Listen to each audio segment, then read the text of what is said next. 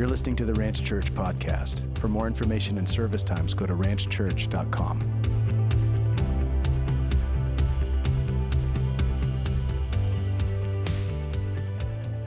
Title of the message is Jesus, Lover and Fighter. Jesus, Lover and Fighter. There is kind of a rhythm that we want to talk about, and that is that you go into worship and you go into battle. You go into battle, you go into worship. You go into worship, you go into battle. And a lot of that is related to if you love something or if you love someone. If you love someone, you're going to fight for them. You're going to protect them. You're going to want to be with them. If you love someone, you don't love someone, well, then blow them off, I suppose. Maybe be kind and nice. But if you love, a church, do you love the Lord? He loves you. And so Jesus is a lover and he's a fighter. Think about all the ways in which God fights. He fights according to the rules of his kingdom. Paul would use an illustration in, in 2 Timothy and talk about uh, someone who's, who's actually boxing and uh, fighting, excuse me. And he would uh, actually use an illustration like that about uh, a, an athlete competing according to the rules. There's actually rules within his kingdom in terms of how God does battle. We know that. We have all kinds of different athletic competitions, so we can understand that analogy that Paul was using. So, as we talk about Jesus being lover and fighter, there's a few things we want to say to begin. So, first, and by way of reference, 2 Corinthians chapter 10, verse 3 and 6 says that we have weapons. So, Christ followers and Christian people, in the power of the Holy Spirit, we actually have weapons. Do you know that? You know your weapons? So, Paul's teaching to the Corinthian church, to us as well, is that the weapons of our warfare are not carnal. Everybody say carnal. Our warfare is not carnal, our weapons are not. So we don't fight like everybody else.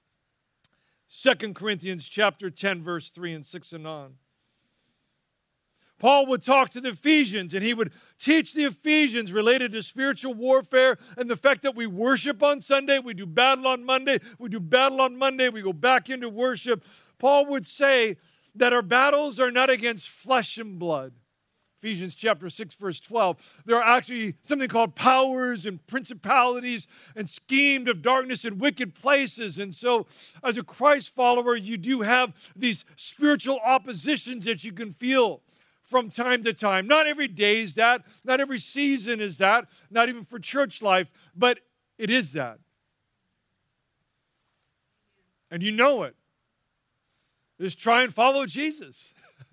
I just try and say, say, oh, I know, I want to show up with Pastor Rick at a prayer meeting and watch all hell break loose, right? You know, get sick, a car will break down, you know, somebody cuts you off, uh, all of a sudden you get mad, huge temptations to sin, all kinds of lust and all, whatever the case is. And you said, geez, I just wanted to go to a prayer meeting. Our battle, church, is not against flesh and blood, against rulers, powers, principalities, schemes in dark places. And the cross is victorious over every single one of those. You have no need to fear. And so we bind together as a church, we come together as a church, declaring that, that which we know is true, that which has been proven true, that which we know is true. We also fight for one another, contend for one another. Jesus, by way of introduction, so the weapons of our warfare are not carnal. Jesus is, says our battles are not against flesh and blood. Third, you need to understand that Jesus likes to pick fights more than you realize. Did you know that? It's really fascinating. He does it all kinds of different ways. Sometimes he just asks you to stand. You go, okay, well, I'm just, I'm just standing, Lord. I'm just standing. And uh, and there's all kinds of battle around me. It looks to me like you asked me to stand, and a whole fight broke out all around me spiritually and all of that. Sometimes he asks you to sit. You go, okay, Lord, I'll sit. And you sit. and You sit in a place of righteousness with the Lord. And then there's all kinds of battles swirling around you. You go, Well, Lord, what gives? I'm sitting.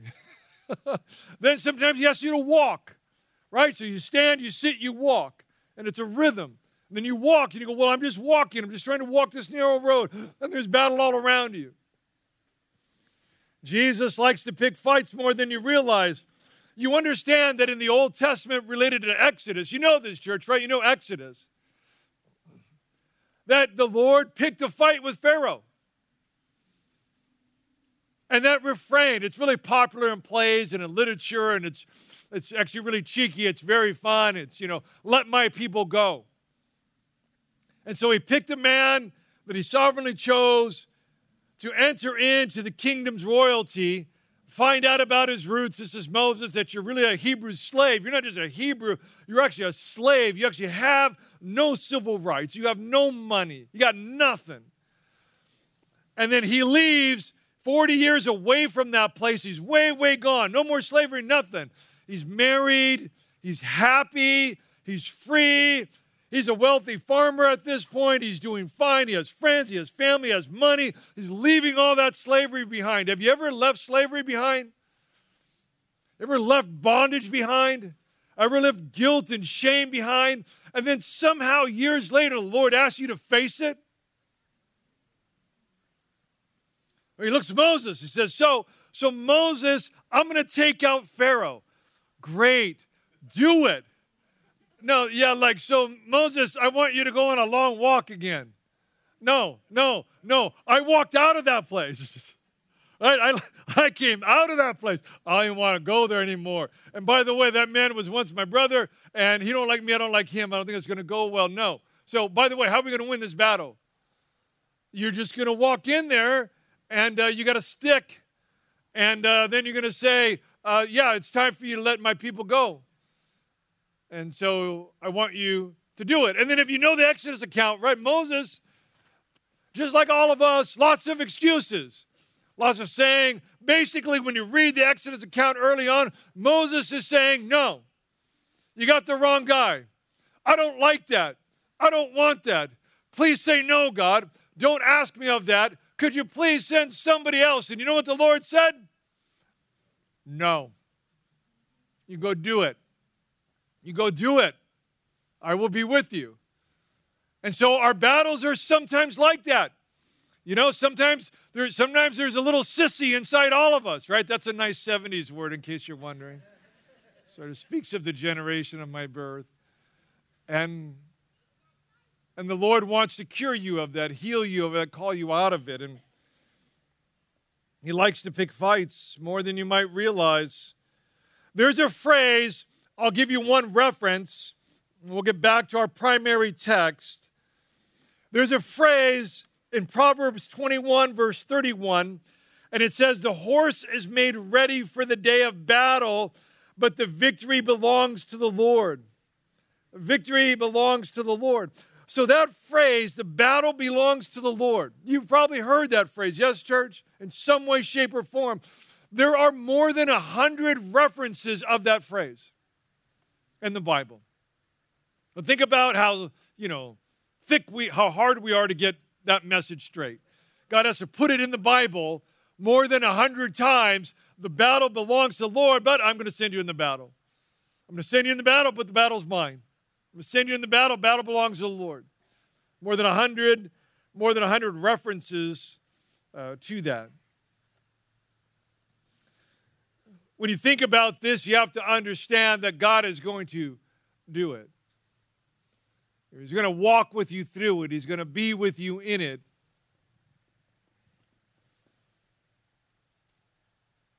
Let's get into uh, let's get into Acts. Acts chapter 2, verse 42. They devoted themselves to the apostles' teaching, fellowship, breaking of bread, and prayer. That will be the primary outline I'll follow, but I want you to see the rest of the effect here. And all came upon every soul, and wonders and signs were being done through the apostles. All who believed were together and had all things in common. That's so beautiful. Selling their possessions, belongings, distributing the proceeds to all as had any need. day by day. Look at that, day by day.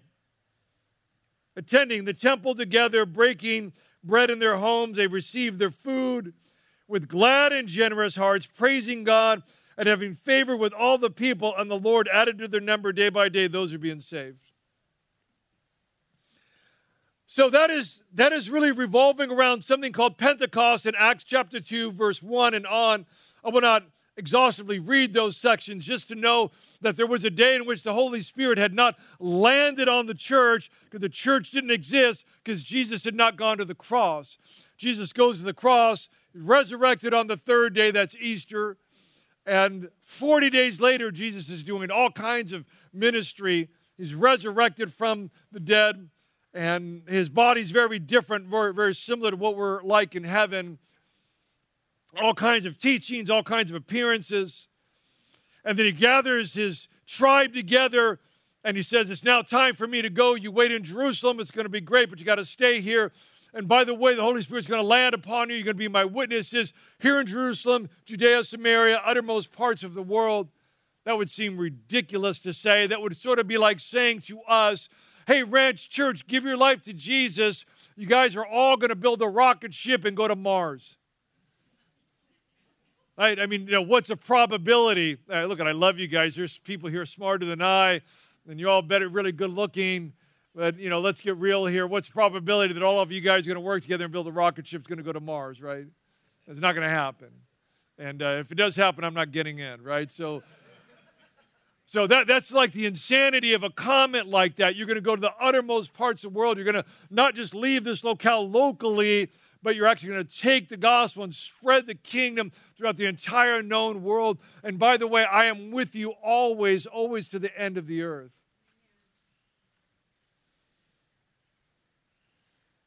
Jesus asked them to wait. And in the Bible, if you're a student of the Bible, you realize Peter famously was not someone who waited. So if you don't wait, you have really good company. Uh, Peter constantly, seemingly, said sort of off cuff and sometimes directly to the Lord the wrong things. And uh, Jesus sometimes would actually really, really correct him, really rebuke him. Uh, in fact, he, he said one time said to Peter, "Get behind me, Satan," uh, which is a really strong statement.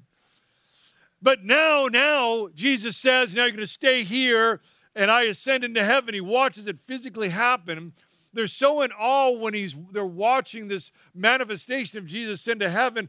Angels are there who say, Well, he's going to come back just like that. And so Peter, now this is a new sanctification on him. Peter says, Okay, Jesus said, Wait, we're going to wait. We're not going to go in a small little house and we're going to wait there. And they would wait 10 days. So if you thought you were indoor for COVID or something like that and you had to wait, that might give you some feeling of what it feels like to just be cooped up, only these were very, very small homes.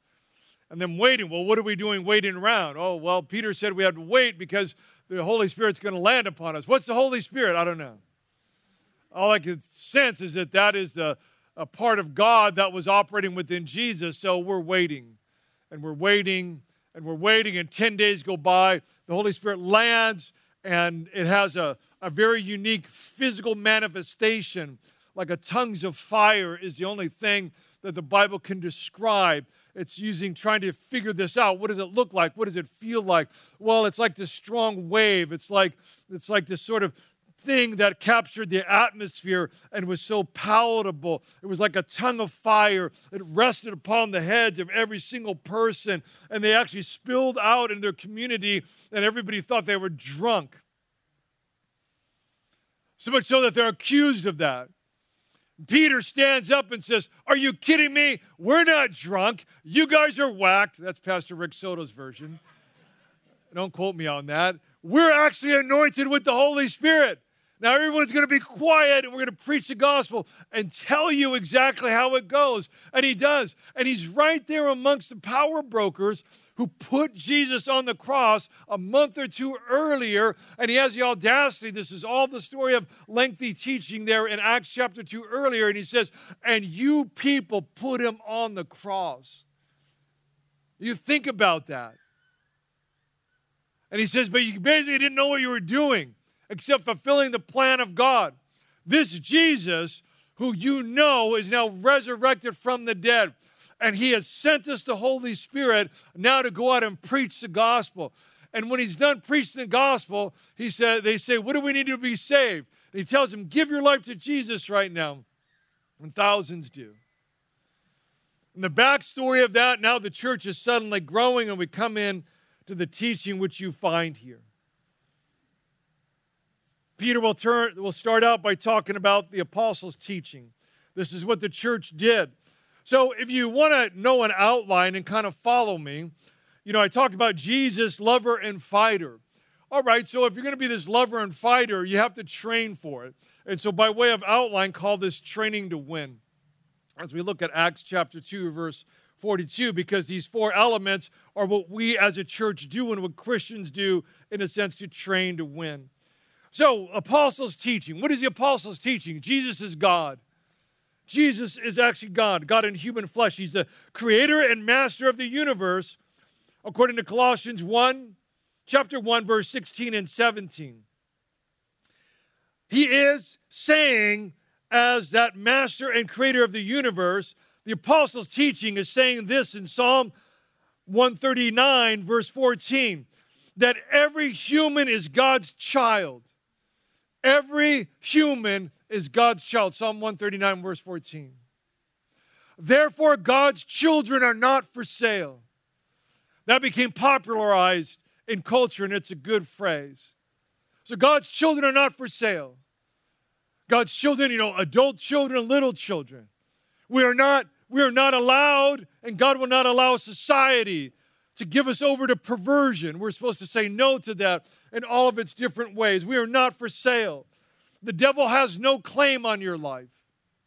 None. You in Christ, if you're in Christ, have authority over the evil one.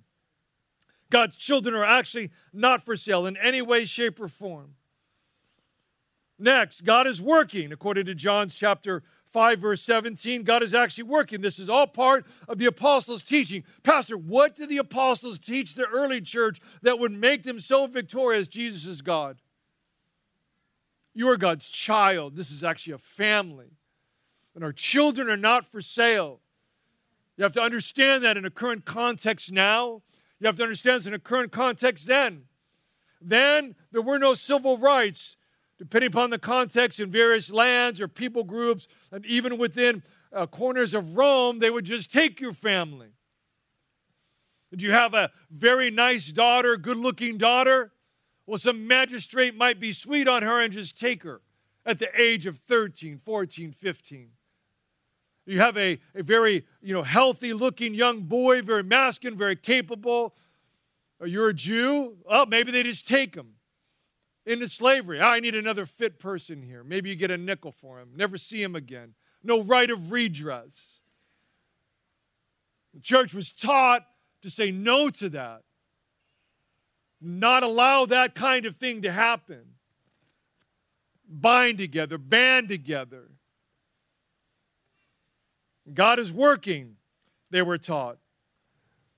In John chapter 5, verse 17, so Jesus violates these social, spiritual norms of that day by actually healing somebody on the Sabbath.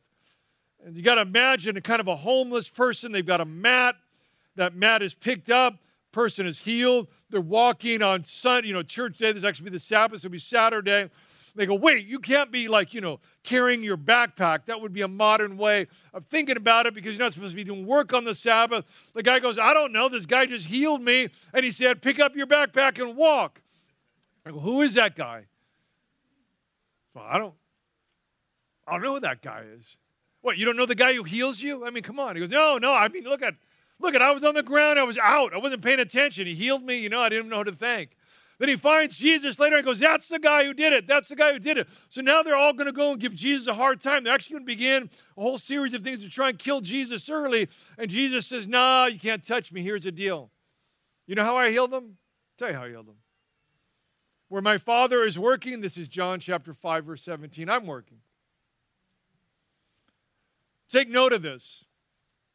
I know I'm asking you to, you know, bring journals and handwrite, but if you got to make a digital note, then do it. Find out where God is working and join Him. It's very obvious expressions of where God is working. Find out where God is working and join Him.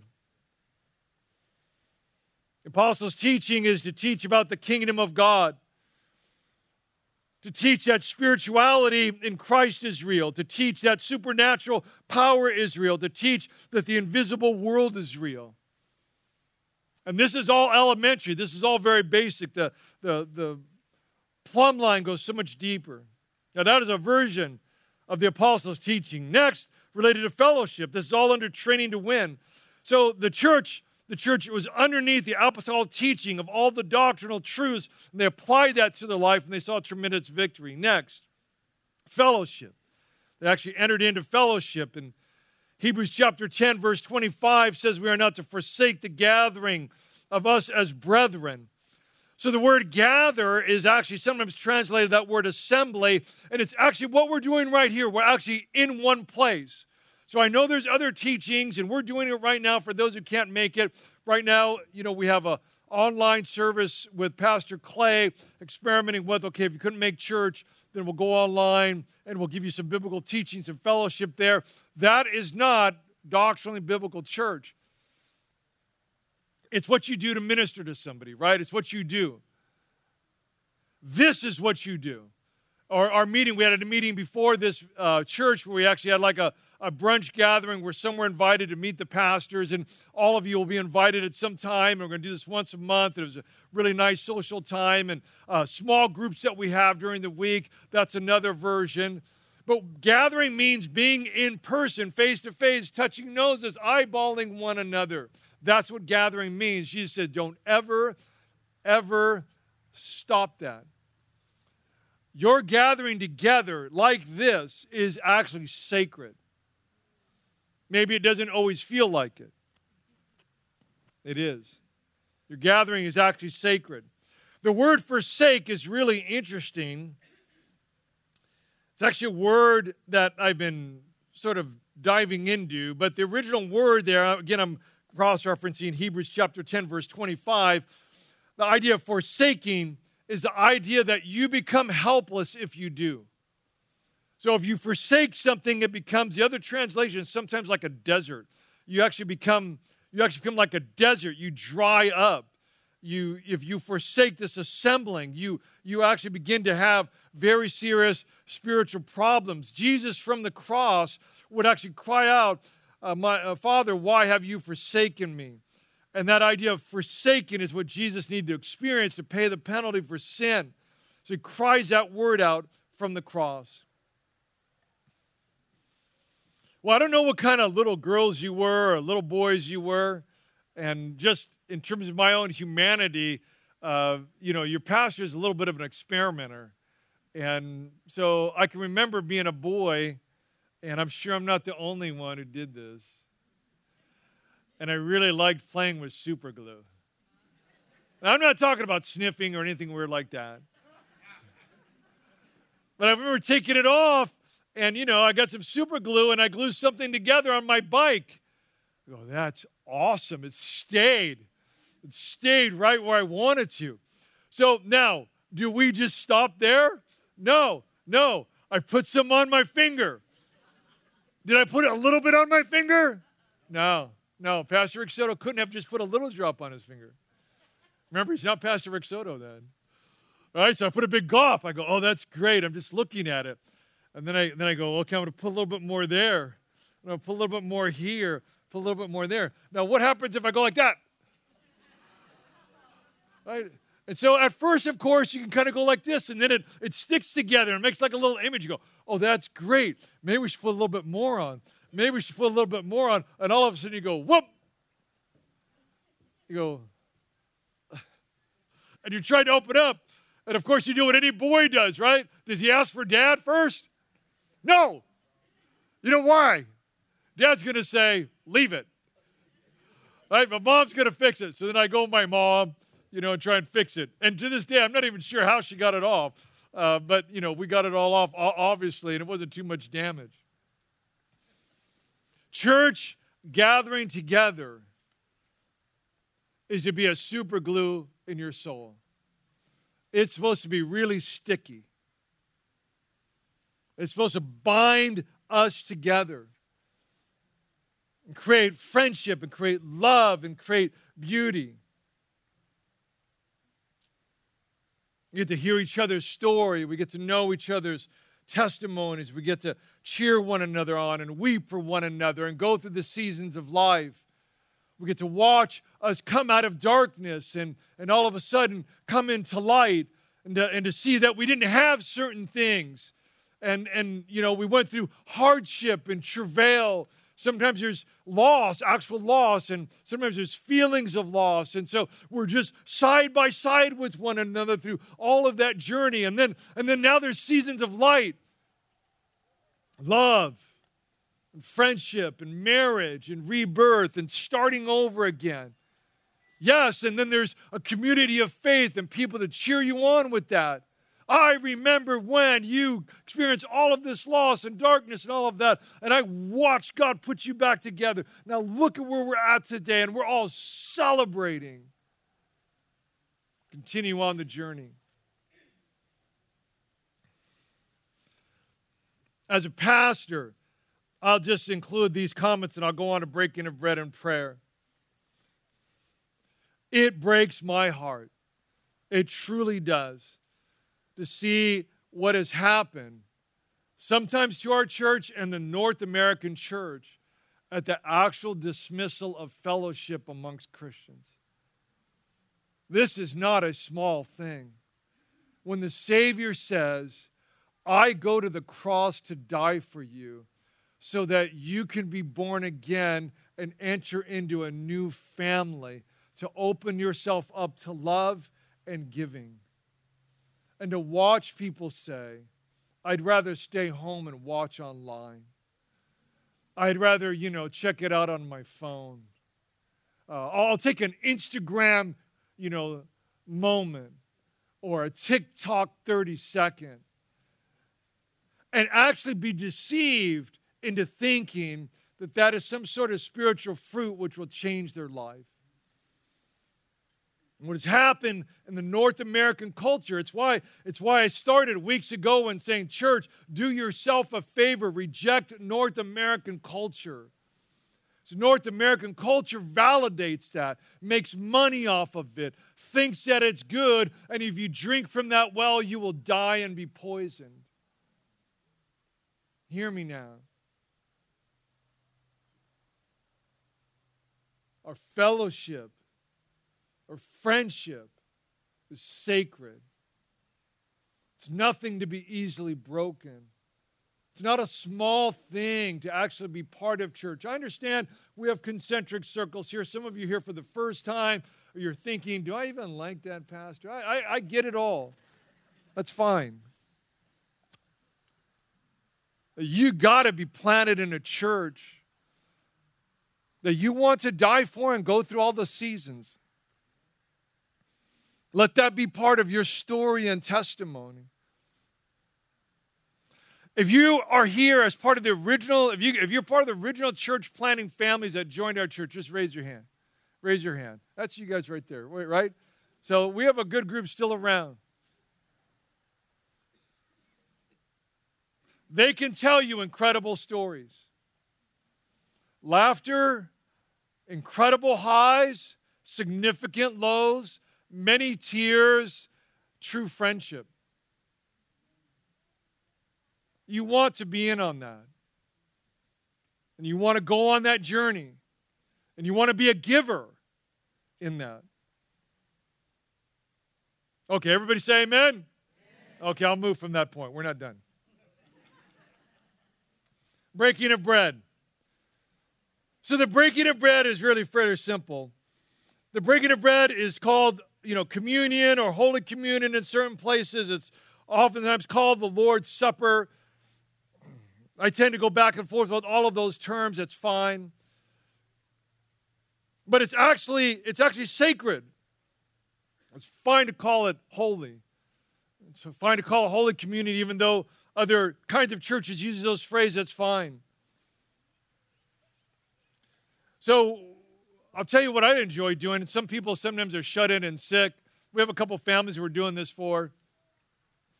And I really enjoyed uh, not long ago uh, calling them up, and you know, this is a family. They're, they're, they're, you know, she's she's getting really ill, and so I, I go, hey, I'm going to bring you communion.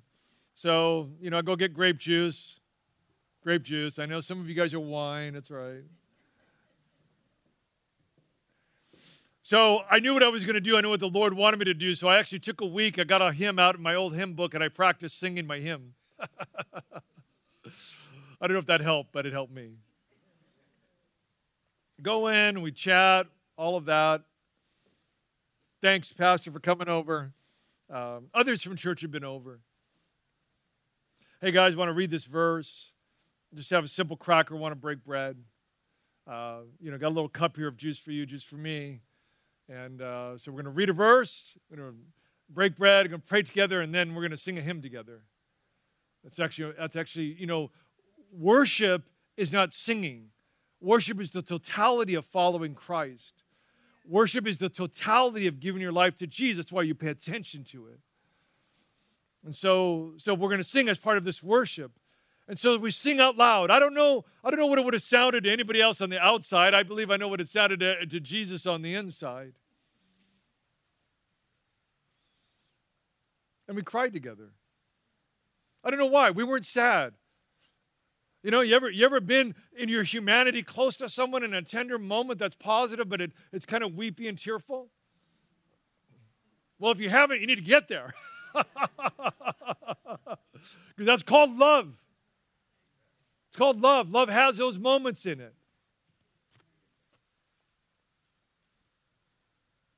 And we get notes back when we do that. Pastor, that changed our lives. We just thank you. What a gift to be able to journey with others and give them communion that way. And to participate it in the manner that we're talking here. Breaking bread sacred. This is what they train themselves for. Lastly, prayer. Let me run for home here. So, prayer is talking, listening, and connecting to God. You can take those words home with you. In listening to God, connecting to God, God will never contradict His word, which is why you need to know the word. God gave you the word so that you can know prayer.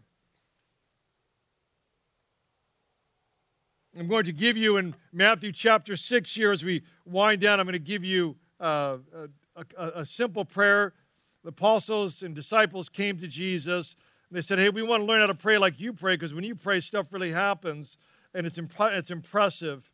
And so Jesus would actually start out. He says, Fine, I'll teach you how to pray. I'll teach you how to pray. He said, Our Father in heaven, right? Matthew chapter 6, verse 9. Our Father in heaven. Can you say that out loud with me, church? Hallowed be your name. That word is holy. That's what it means. It's an old English way. I realize the phraseology might not be familiar, but it means that the actual name of God is actually holy, which is why you don't mess with it. You acknowledge it. You don't, in common parlance, you know, take God's words and, and, and dumb it down. Whole entertainment industry is cursed for doing that. Not to do that. God's name is holy sacred. You call upon it to be saved. You call upon it to be delivered. You call upon it for supernatural power. It's holy. Our Father in heaven, hallowed is your name. Your kingdom come. Your will be done on earth as it is in heaven. Give us this day our daily bread and forgive us our debts as we also have forgiven our debtors. Lead us not into temptation. Deliver us from evil. Amen.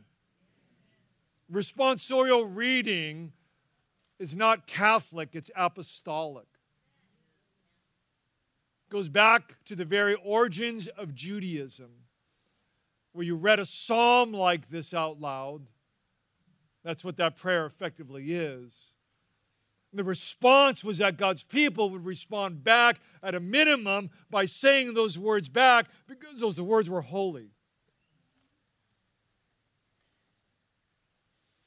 I want to emphasize only for the moment verse 9 and 10, where we're, scripture is going to say, on earth as it is in heaven. In heaven, using common language, there's no psychological dysfunction. To bring it home more personally, there's no sexual problems. To be really to the point, there's no addictions. No depression. Praise the Lord Jesus. No poverty. Hallelujah. There's no anger. Thank God. In heaven as on earth. Are you sad? That's fine. Then we pray and we say, God, if I'm not to be sad in heaven, then bring the manifestation of that now down to earth for your glory. I'm not going to ask anybody to raise hands, but ever deal with, you know, like social anxiety kind of things? It's really just your own paranoia and things inside of you that just get the better of you. And so you're not going to be part of those groups. You're going to retreat, or you've got your own things going on. And so you have these kind of dysfunctions in your head. In heaven, you got none of those. So, Lord Jesus, I'm dealing with social anxiety right now. I'm dealing with all these inside travails. Then bring it, bring it on earth here that I not that I overcome those things and, and so that you be glorified. Need money? You're not poor in heaven. Not talking about all God's people going to be Bill Gates, but I'm just saying, do you need money? God, if you have physical, financial sustenance for me in a victorious manner in heaven, then let it be manifest on earth. Let it glorify you. You get it, church? Right after this, in chapter 7, Jesus will teach, and, he's, and they'll ask more about it, and you say, Ask. Knock. Ask. Knock. Prayer is talking to God. Prayer is listening to God. Prayer is connecting to God. And God loves you and He fights for you and He is inviting you to get into the arena. He's inviting you to get into the barn. He's inviting you to come out from wherever you're at and get into the circle of life where He is, not where you are. So I'm going to pray. I'm going to invite you to respond to Jesus Christ. So, church, we come together. Pray with me. Lord Jesus, we come now. And we pray, God,